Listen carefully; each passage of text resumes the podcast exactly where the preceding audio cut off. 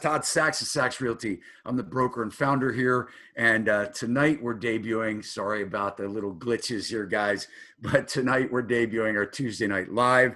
And I'm really excited. We got a special guest lined up, Brenda Evans. Uh, but we're going to talk tonight about really um, if you have an existing mortgage, this is something you're going to want to watch or listen to. Um, whether you bought six or seven or 10 years ago, mortgage rates are really low right now uh, whether you're a first time buyer and you're really looking for the proper steps, uh, whether you're a move up buyer and you don't know how to make that transition, you know, you're in a house that you want to, you know, uh, maybe upsize and your needs are changing and you're not really sure how that overlap takes place. Um, and then you may be a credit repair buyer. So we see that a lot of times. So we're going to talk about that tonight. And if you're an industry professional you're an agent, especially for somebody that's new in the business, this is something that is really going to give you great value. Um, so, really, tonight uh, we're talking about how to get the best possible rate for a mortgage and how to pay the least amount for your house because we know that ultimately your mortgage payment when you look at the end of the day when 30 years or 25 years later when you look at how much you actually paid for your house your home that you purchased, it's a lot more than you actually paid at closing. So we're going to teach you tonight how to get that that absolute best price. Um, so at Sachs Realty, we're really concerned about your best experience, and we we really take care of our clients, and our ratings show that. And guys, if you're looking to obviously buy or sell and you're here in Maryland, we'd love to help you with that. If you're outside of Maryland and you're looking to buy, I have a great broker network all across the country would be glad to help you and make sure that you're getting the proper care uh, to purchase your real estate. So, with uh, without uh, further ado, here I'd like to introduce Brenda Evans. So, a little bit about Brenda. Brenda and I actually worked together in an office at a previous brokerage before I started Sachs Realty. She rocks. She goes by Brenda the Lender. She's been in the business for actually, I think, over 15 years and she works for a company called RMS or Residential Mortgage Services. And guys, her goal is uh, to keep your home financing comfort level high and stress down. And for those of you that know Brenda, her passion is helping people, and she does so with really high energy and uh, great communication and lots of experience and her attention to detail. And let's go ahead and bring to you Brenda Evans. Brenda, thanks so much for being a part of this first episode uh, of uh, Tuesday Night Live. Hi, Todd. Thanks so much. It's such a, I'm thrilled to be here. It's such a privilege. Uh, look forward to bantering back and forth and sharing a lot of news tonight with folks on home mortgages and getting ready to buy a house. Um, it's exciting. It's a huge investment. Some of the biggest investments that you'll ever make are are your home purchases. So yeah, a little bit about home mortgages. I basically help people get money in the state of Maryland to buy make residential purchases. To uh, uh, that's what we do, we lenders. Um, and basically, the bottom line is when you're when you speak to your lender, the higher the risk, the higher the rate, the lower the risk of you of the buyer and the homeowner paying back the mortgage, the lower the rate. It's all risk based and timing as well when you start to talk about those interest rates. Um, and as you know, now is we are experiencing record lows, especially when you're buying a home. Brenda, let's talk a little bit about um, you know uh, the home mortgage. So obviously, you know, there's primary market, secondary market. There's banks, there's loan officers, brokers. Kind of give us an overview of what happens when somebody wants to buy a house. Well, when somebody wants to buy a house, they really just need to make sure they're speaking to a lender that has experience and it has experience with home buyers um, and the local market and basically what's the difference? I was listening to a radio broadcast tonight driving over here on the news and i heard you need 20% down for a conventional loan to buy a house. And I was like, wow, no way. We've got so many different great loans out there for people. 0% down, like for veterans, for the VA. We've got 0% down for USDA if you're buying in a rural area. And as far as conventional, which is basically Freddie Mac and Fannie Mae, um, you can put as little as as a first-time home buyer, three percent down for a conventional loan. And if you've got good credit, the mortgage insurance can be super low. And then you've got your FHA loans too for maybe someone that wants to put down money and doesn't have quite as high of a credit score. Three and a half percent down, 660 plus is perfect for FHA. You're going to get the lowest interest rate. I looked at one the, the other day and it was at two and it was two and a half, two and a half percent, 30 year fixed for an FHA mortgage. Yeah, that's crazy. So t- give us the process. So somebody fills out an application, they have to go through underwriting. Uh, what's kind of like the the process, and and then basically, you know, there's investors ultimately that are buying those mortgages, right? So let's kind of talk about, you know, what happens when you know how does a house get financed? Kind right. Take us down that basic road. Right. Sure. And whether you're talking to a bank or a corresponding lender, which is what I am, or a broker. Um, and the difference really is as a corresponding lender, we underwrite our own loans and then they get sold and uh, assigned a, a loan servicer.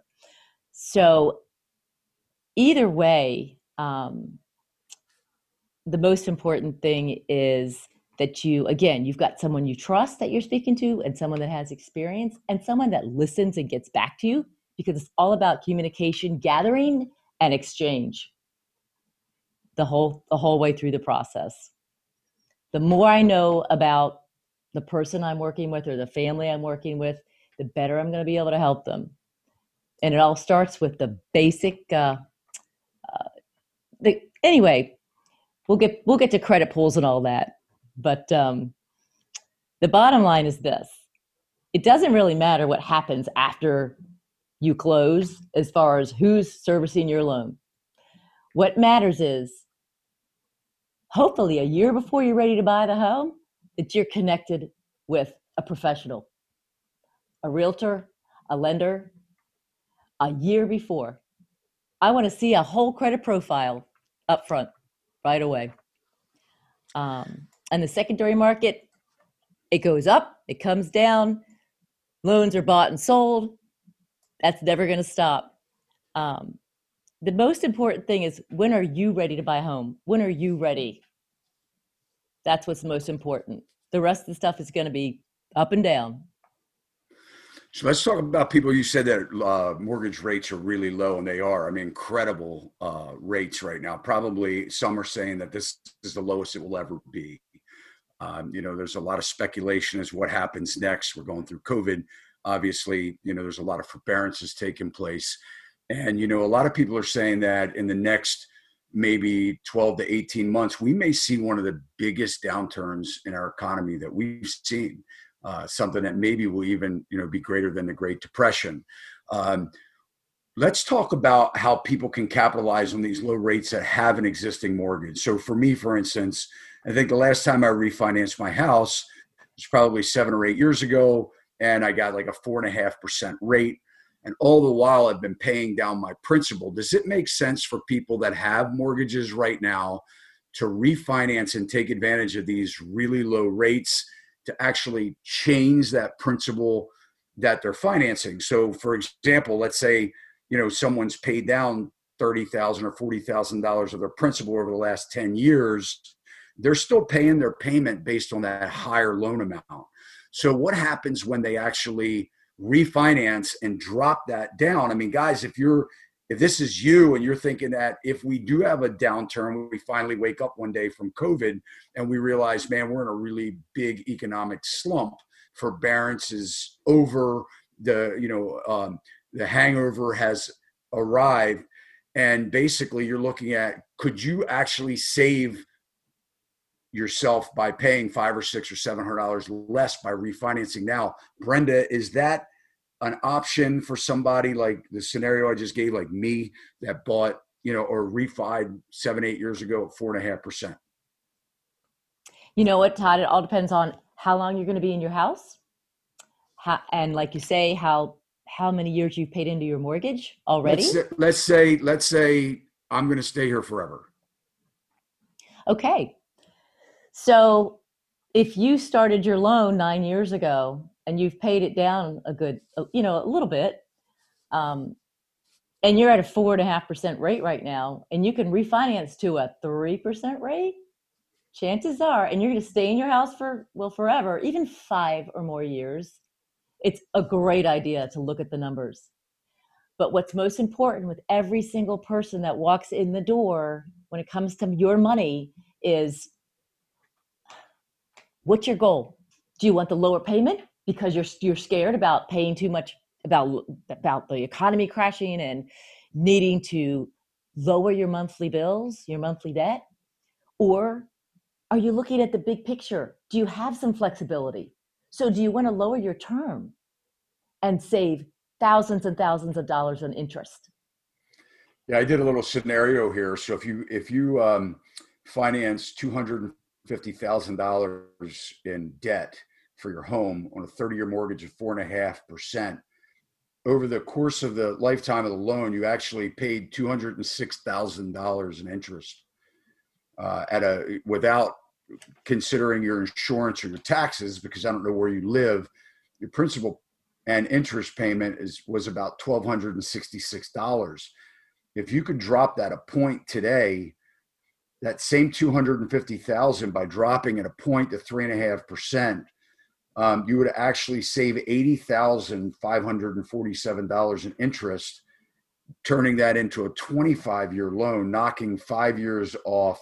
And uh, basically, your payment would be about $10 less a month by doing that. So, I mean, it is significant amount of savings if you're planning on staying in your house for a while. It's very exciting. The, the so exciting. I've helped a lot of people lately, young people some of which that have just purchased their house two years ago.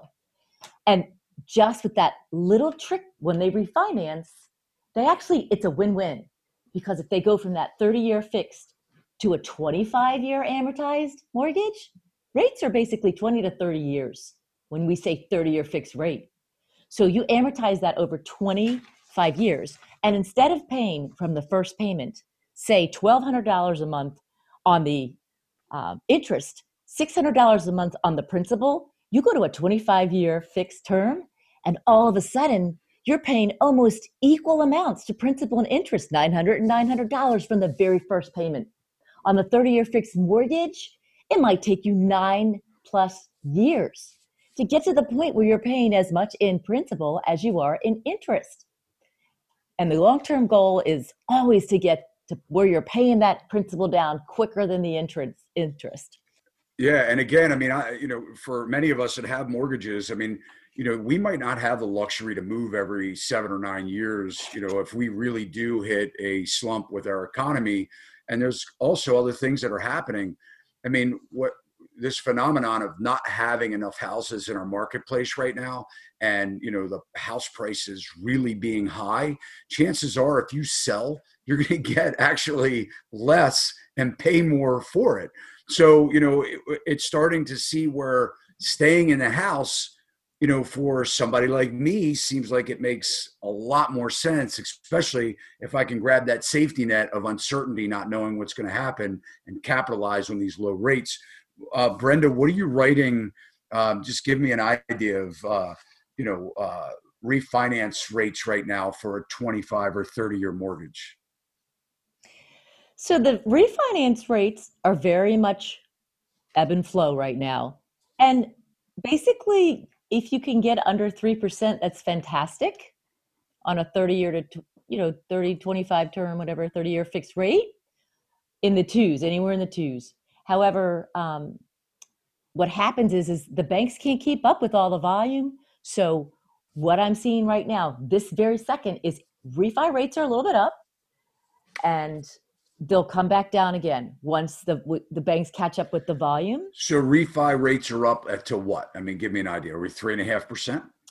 Exactly. It could be okay. three and a quarter, depending on the, the, the product. Where maybe a, a, few a few weeks ago it was two and seven eighths. But that's still amazing, right? So if you finance and you're at four and a half percent, guys, and you can get a three and a half percent refinance.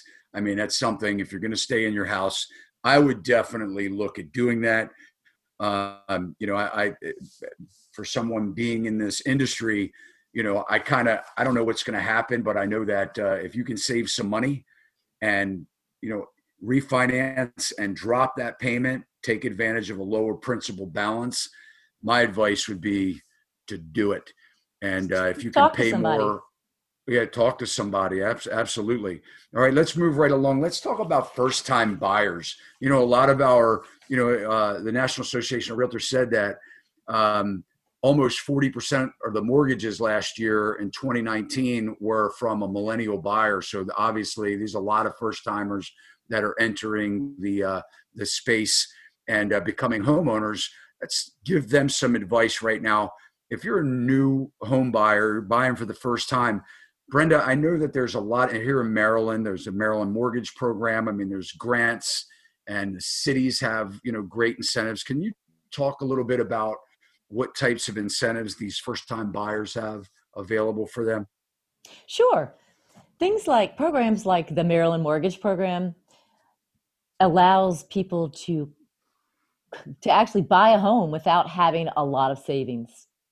Uh, they have a program such as 3% down, um, and then which is basically like a second loan with no interest and no payment so that you if you don't have that that three three and a half percent down payment and you as long as your your income is is not uh, like in the top 1% for instance um, so there are restrictions income there's, restrictions. there's some there's some but it's it, but it's not you know case by case but it's it's not they're pretty flexible actually maryland morgan pro, maryland mortgage program um, but they have 3% down programs for instance they have $5000 uh, programs. They have some programs that are grants, but typically you're going to pay a higher interest rate.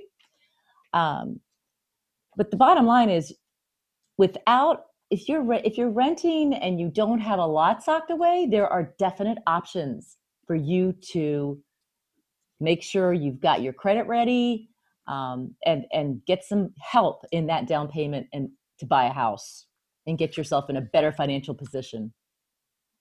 So can there be co-applicants for these grants or is it uh, individual applicants only? So if it's a couple that's that is buying you know can these grants still work or is it primarily just individual based? oh no, of course of course. It's one one two one to two buyers absolutely uh-huh and where does somebody go to find information on that I think that your lender is the best source. Um, and then there's also area home buying counseling classes that are highly recommended and usually required, almost always required, some type of home buying counseling if you're going to look for some assistance, down payment assistance. But you say with down payment assistance, they're going to pay a higher interest rate. Not necessarily. The okay. city of, for instance, the city of Baltimore offers lots of different kinds of grants that are 20% forgivable a year. So if you live in your home for five years, um, then you do not have to pay back that whatever that grant is, whether it's a $5,000 community development block grant um, or which is a little bit more um, of an income based grant. But then there are others that are not income sensitive at all, like depending on who your employer is. Um, Hopkins has some programs. There's all kinds of, of things out there, especially in the city. Um, so they grants. have they have uh, live where you work grants. A lot of them, right? So the city offers are they still offering that, and then the employers a lot of times will match that up to a certain amount of money. Are you seeing that? There's still? different combinations. Absolutely, absolutely. Yes, yes. So what about um, you know? Let's talk about customary charges and and I know you know uh, there's a lot you've got you know internet mortgage companies out there you see like ads for Rocket Mortgage I think they're like jumping into one of the largest loan originators in the nation um, you know you've got banks you have mortgage brokers like yourself you know what's the difference in dealing with each and you know, what can someone, if somebody's looking for a mortgage, I mean, they talk to somebody like you, they talk to their bank. How do they know they're getting the best deal? Or does everybody kind of across the board charge whatever the heck they feel like? Or are there set charges, origination fees? Can you just tell the audience about, you know, what charges are like to originate these loans? Sure. You know, it's interesting. Everyone comes to the lender for the charges. And I have one, really one, one charge, the origination, mortgage origination fee, so that we can process and underwrite the loans. $1,245, for instance, in, in my case. And across the board, it costs a little bit of money to borrow, to borrow money. That's the bottom line. And whether you go to a bank or um, a mortgage correspondent lender or you know a mortgage broker it should be pretty similar. It really should be similar. We're highly regulated. Um, and as well same for interest rates. Same for interest rates. We're all on a very level playing field. So should somebody price it out with multiple lenders or will they do they know you know like if they're dealing with you that um, and, and, and you know, and I know there's no price fixing and things like that. Everybody has their own rates, but do should somebody? You you said there's regulation, so is there a need for somebody to shop? You know, I think that it's fine to speak to one or two people, and you just have to ask the right questions and make sure that the person is the person you're talking to is very experienced. For instance, with with working with realtors. And if you're buying a home you want you don't want somebody that's just sitting behind a desk kind of taking orders and doing a lot of refinances. You know you want someone that's actively out there working with first time home buyers repeat home buyers um, loans of all different kinds. Um, sometimes the bank might not have um, as many products like maybe they can't do a 203k renovation loan um, someone like uh, you know, a mortgage person such as myself, a, a mortgage lender, not affiliated with any particular bank. Um, I'm just residential mortgage services, for instance. Um, I have a pretty broad spectrum of what I can offer. So I guess then the the proper question is, you know, shopping products, not prices. So, you know, like you just said, so very much there, so. There may be certain lenders that have those different.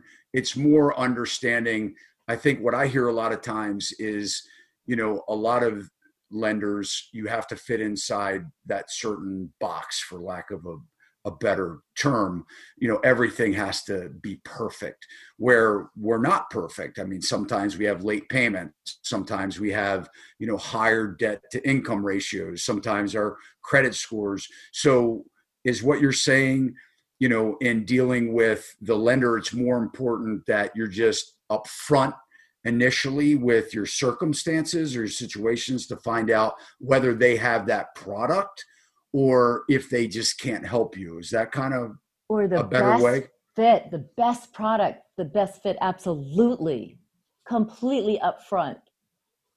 Absolutely. Gotcha. Get all the information you can. The more, the better. Sure. Yep. So let's talk about you know the rates and the rates being low right now uh, and there's terms like rate lock, you know, get locked in. Um, what does that mean to somebody to get locked in? And, you know, how long is a lock in? And what happens if they lock in and the prices drop? Can you just kind of tell us about, you know, what a rate lock even means? Right. Well, basically, you it's price protecting your your mortgage rate, interest rate, um, so that we typically if you're in a 30 day window and you're buying a house um, you want to you want to you know you've got to lock your but you got to look at locking your interest rate. You don't want to mess around. And it's going to go up and down a little but typically yes it's timing. Um, to answer your question yes you can once you lock. If you need to to if, if rates drop a little bit you can adjust certainly the interest rate. You know we often say if you do it for free, it usually costs a teeny bit of money, but nothing I say is necessarily always free. Um, but if there's a significant drop, certainly you can take advantage of it. But it ha- it, it goes very quickly.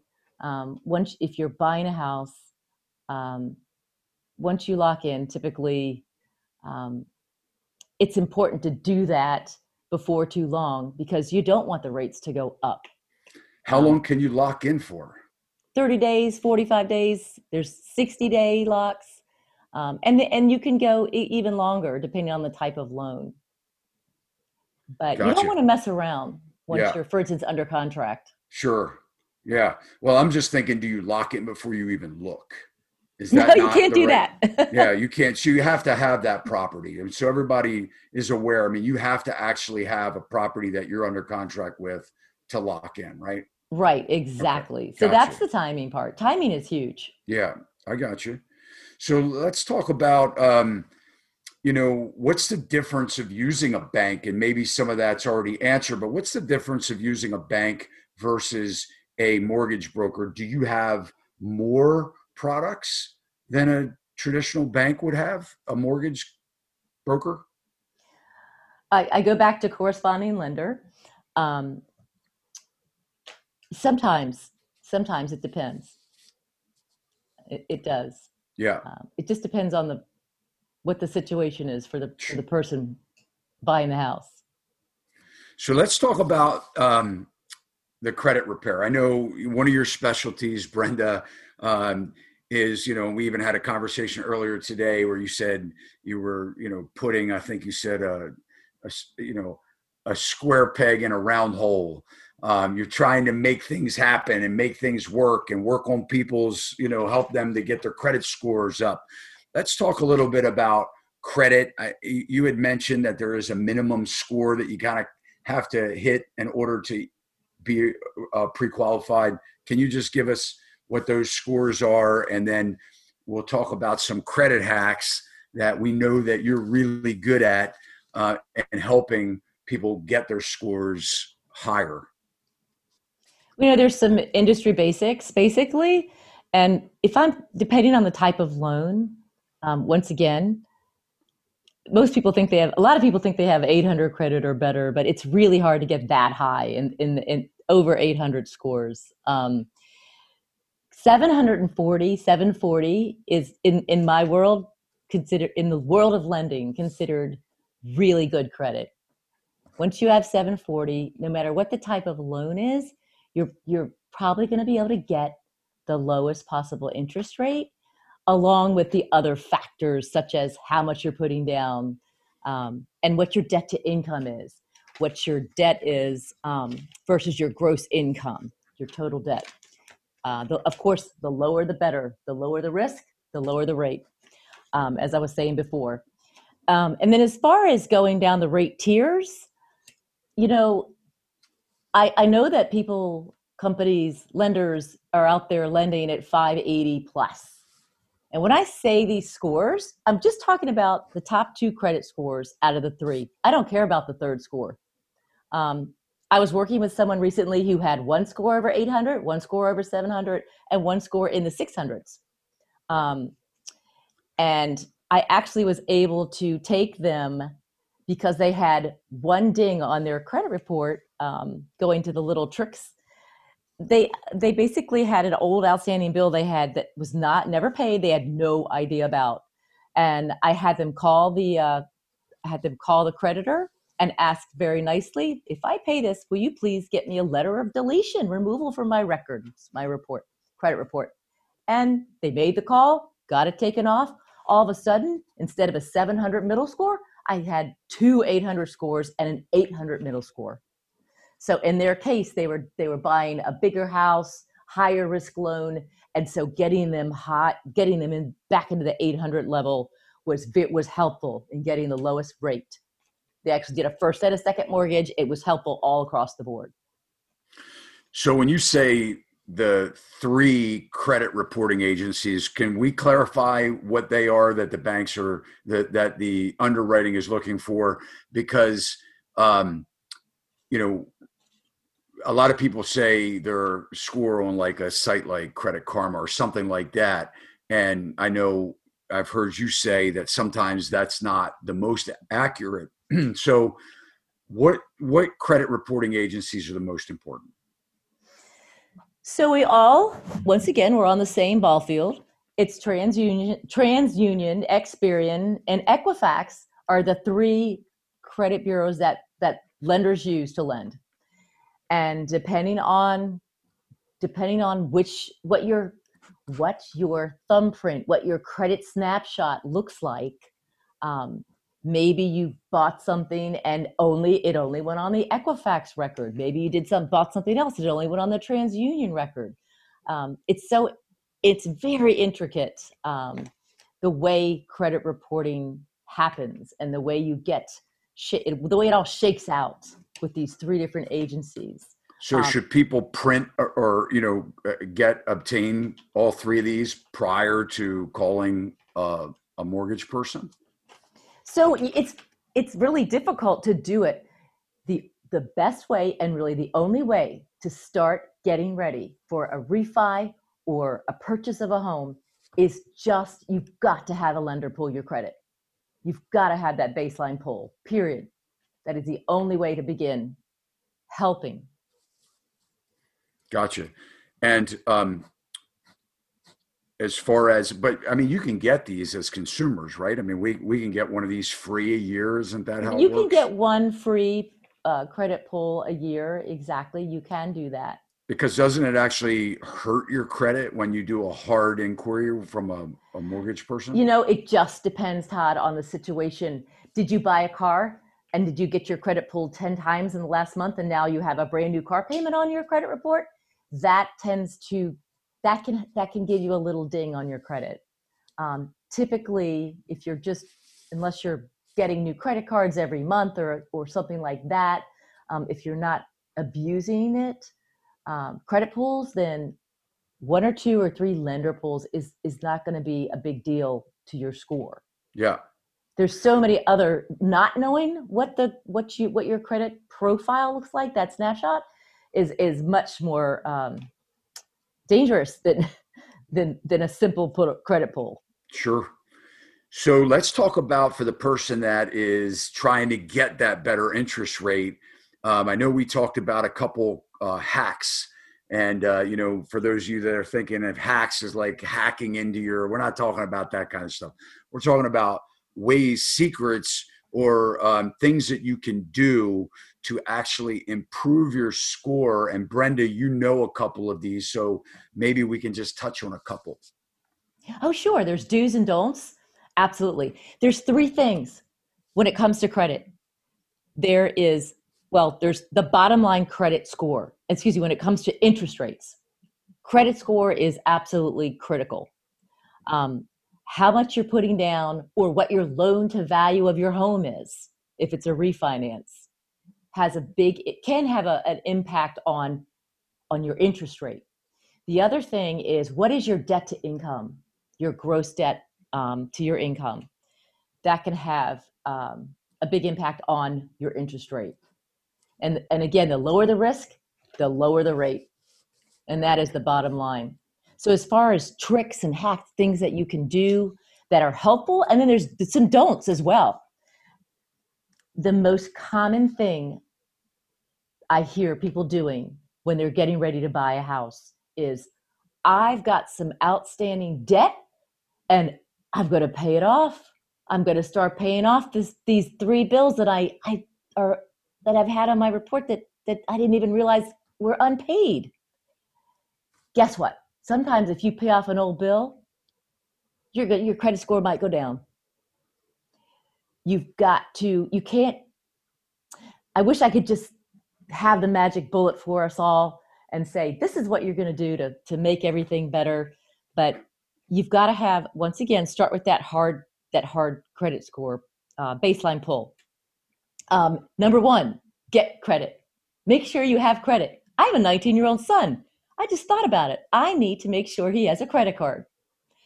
And mom and dad or or significant other, if you're going to if you're going to like have someone on your credit card as a as a user, authorized user, please and you want to build their credit, please make sure you keep your usage of that card way way down much lower than the limit. If you have a thousand dollar credit card limit, please don't ever charge and carry month to month more than $300. That's so thirty percent. Thirty percent. Make sure yes. that you're not any higher than thirty percent debt to that uh, to that credit limit. Yes, and that's kind of what I hear lenders talk about all the time. But really, again, it is so individual. It's like a thumbprint.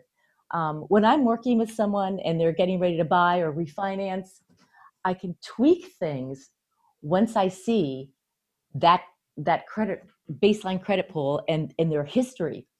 Um, you know, I can tweak things like maybe they have a 100% usage of their credit card and I just bring it down to 95% and I can get the five points I need to get them the better interest rate. There's little tweaks here and there, and I find without my the professional use of my credit simulator or any lender who has, as a matter of fact, I'm not even sure that banks are allowed to use credit simulators, but correspondent lenders, brokers, um, we we very carefully use this tool called the credit simulator, which will tell us exactly tell tell you exactly what to do, how much to the penny to pay something down, or open up a new credit card, or you know what the exact action is to improve your your credit score to get you in that better bucket in order to get the lowest possible interest rate. I even heard where somebody actually called the credit card company and actually got a higher credit limit so that they owed that you know less than that amount of a balance you know by bumping that credit score i mean that credit limit higher it actually helped their score um, so you know right um, that's an idea and it's a good practice to keep in touch with your creditors and your, your credit card holders and try to in, keep increasing ask them how you can increase your limit i've found it doesn't have an immediate effect necessarily if you're trying to buy a house in 90 days or 30 days or 60 days. However, it's a good long term practice. Keep trying to get yeah. those credit limits up for the yeah, and this haul. is and this is good advice no matter whether because what I hear you saying is even if you have a 700 credit score, which would be good uh, for borrowing, it still might make more sense if they could get it up to 740 or 750. So these things aren't just for people that have had credit issues, but you know it's good advice for people that are in that higher you know score bracket that want to get even higher to get better rates correct? Yes yes yes. What else? Okay um but you know going back to start way ahead. Don't wait till you're ready to buy a house. Start a year ahead. Work talk to a lender. Start planning. Get the figure out what your credit looks like. Where are you? You never know. There's there's always surprises. I run into surprises all the time. Um, people that are outstanding citizens, well off, or, or whether it's someone just starting out with their first job who's just got an offer letter and they've got their first two pay stubs. You never know until you do that actual credit pull. Um, so start out early. Um, never, ever, ever pay anything late always put your um, this is a big a big important thing the minimum take your credit card take your credit cards take two or three of them and keep them open. And make sure you have the minimum payment on a monthly automatic pay plan. I cannot tell you hmm. i think everyone we all have. I've made a late credit payment over the years credit card payment for whatever the reason you know in my history. And one thing like one late payment can really ding your score. It can and it can have it can have an effect. Yeah, because so, they're they're reading into it. You know, is there something going on that your your income's changed, or is your you know um, dependability you know uh, weakened, you know, or lessened? So yeah, right. We've all been late though, but that's good advice. So make sure that you're setting up those minimum payments so that they hit on the actual due date, and then you'll never be late, right? Right. And you know what's really helpful with keeping your credit score up is please keep two or three active credit lines open, revolving credit, you know, not your car payment, not your house payment, that revolving credit, um, two or three cards open, please. I cannot tell you how many people they they pay off their their debt. They're in a great spot. Maybe they're great career. The kids are grown. They're whatever. and they close out all their credit cards. Well, you you really need one, two, three o- open, active, revolving lines of credit that you use and you pay off to keep that So- score up. Ju- just so everybody knows, you're going through the buying process, and um, when is the the when are you in the clear as far as getting that final clear to close? So somebody's settling. Um, it's uh, Tuesday. They're settling on Friday. Are their cre- is their credit report being pulled before between now and Friday? You know, anymore, especially with COVID, don't buy your furniture. Don't please don't buy a new car. um, especially if your debt to income ratio is tight. Um, just don't try not to take out any new credit until after you've closed. Really, Yeah. ideally, take a month and then start spending money again Can after they you close. can they can they pull your credit to see if something's changed the day before settlement? yes, Do they Yes. do that? In most cases, Um, you know, usually it's a few days we check, and sometimes even after closing. you were telling me that the other day. We were talking about you know that they're that can affect them in actually selling that loan, right? A lot of people don't understand. You go to somebody to get a mortgage, and then all of a sudden the coupon book shows up or the bill comes, and it's a different company because your mortgage has been sold. And you were telling me that uh, basically they will pull your credit, I guess, before they actually sell it, or maybe that's a requirement of the purchaser. Mhm. Um, and then they find out that your scores dropped, or you went out and you bought all this stuff, and now you become more risky. So as a result, it can prevent them from actually selling that loan, right? right, it could cause a problem. Right. Yeah. Doesn't have anything to do with the, borrower, right? They don't go and repossess that house because their credit score changed a week after settlement, but um, but they are still looking at you as a borrower um, even after you sign the the deed. Yes, be cautious, be conservative, save your money before, during, and as much as you can after. Yeah. All right. So give us some uh, closing uh, some closing tips. So there's some great information here tonight. I know uh, you know there's a lot to talk about. We could talk hours about this, and everybody's situation is different. Um, you referred to it as a thumbprint, but just give us some final some final parting thoughts. Well, sure. The best thing is make sure that you are talking to an experienced professional and start early.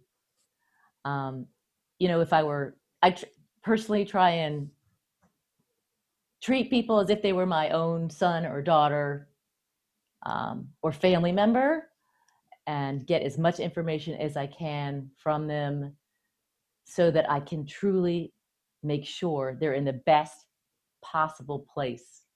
Um, sometimes a little tweaking here and there really helps, and I get that ability to do so with with added information, whether it's debt to income related, credit score related. Um, sometimes there's a little tricks we can pull in with um, even value, home value versus your loan. Um, but it's all about information exchange. And I've heard a lot of people complain that their lenders weren't responsive um, and just didn't really hear what their goals were. Um, you really, it's it's a very personal, it's a very individual thing, um, and everyone has a different story. Everyone has a different story. So we we as lenders take that information and try and absolutely make sure we put you in the safest, most comfortable position. Don't ask me what you qualify for. I ask you, what is your what is your monthly payment comfort zone? That's the bottom line. Let's talk about for a second. Let's talk about money down because you had mentioned giving advice to your son or daughter, and um, you know we both have kids, and you know everybody wants to jump to the chance to purchase a house, uh, but when we're looking at um, you know, some of the numbers, the real numbers, when they were talking about the housing crisis in 08, I think the, um, I, I, think that the foreclosure rate was somewhere around one to, you know, one and a half percent of the mortgages were being foreclosed on. And some of the predictions through COVID that were in, some of these uh, people are, you know, experts are predicting that we could be three times worse than the 08 crisis with um, foreclosures. And so many people over the last, you know, decade have been relying on seller concessions for money down. They're not putting any money down. They're, you know, stretching themselves. They're dependent upon two incomes to, in some cases, to make those mortgage payments. And what happens is, um, you know one loses their job they're already in forbearance and you know the rest of the story. So um you know what do we talk about money down and and being prepared? Should people rent um longer and save money and put more money down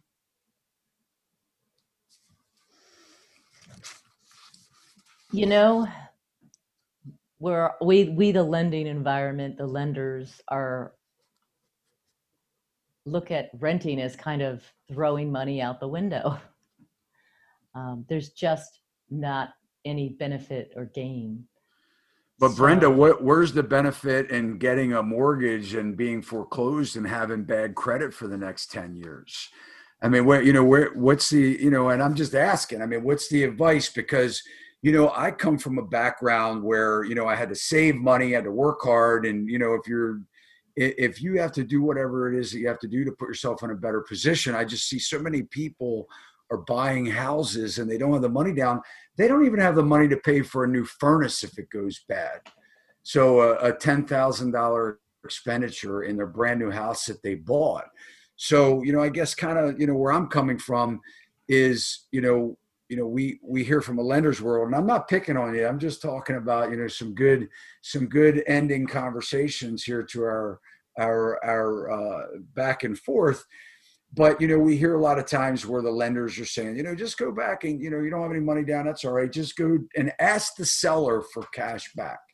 And you know they're getting the seller cash back and they don't have any money. And and i just wonder whether we're doing a you know whether we're giving the proper advice you know or would the advice to your kid be you know what? Stay home as long as you can save as much money as you can or rent a house hack you know share your expenses and save? Because you know i come from a belief that i think that we have some really difficult times ahead. I think we got some big financial times that we're going to have to overcome. We're writing, you know, it's a different topic, but we're writing debt in an enormous, um, alarming fashion. And um, we're kind of propping everything up with debt. And I'm afraid one day that we're going to see, you know, this come crashing down and that we're not teaching people the old school method of save your money, put down money, make sure you're in an equity position that if anything hits the fan, you know what? that you'll be able to sell that house and you know really be in an equity position to get out from underneath of it so it doesn't crush you for 10 years of having a foreclosure on your record. Um, but anyway that's guys you will have to decide that. We thank you so much for being with us. Thank you brenda evans. We're going to give you a second here to uh, let everybody know if you're watching this on uh, youtube or facebook or you're listening on your favorite podcast channel, uh, Brenda, we will make sure her information is on the show notes uh, wherever this is published. But Brenda, how do people get a hold of you? Brenda.evans at rmsmortgage.com. That's awesome. Brenda phone the number? lender. Yeah, Brenda the lender. And how about a phone number? 410 979 4464. You go Todd, thank you, you so much for having me this oh, evening. Uh, yeah, you're so welcome. And guys, we love to serve you and we love bringing you great content and information. If you're watching this on your favorite podcast uh, channel, if you don't mind hitting that follow so that you can get more great real estate content. And certainly, if you're watching it on YouTube or Facebook, if you would like our Sash Realty Facebook page and subscribe to our YouTube channel and hit that little bell, we appreciate you and thank you so much. You guys have a great night. Talk to you soon. Sachs Realty, Maryland broker number 607720, office number 443 318 4514, equal housing opportunity.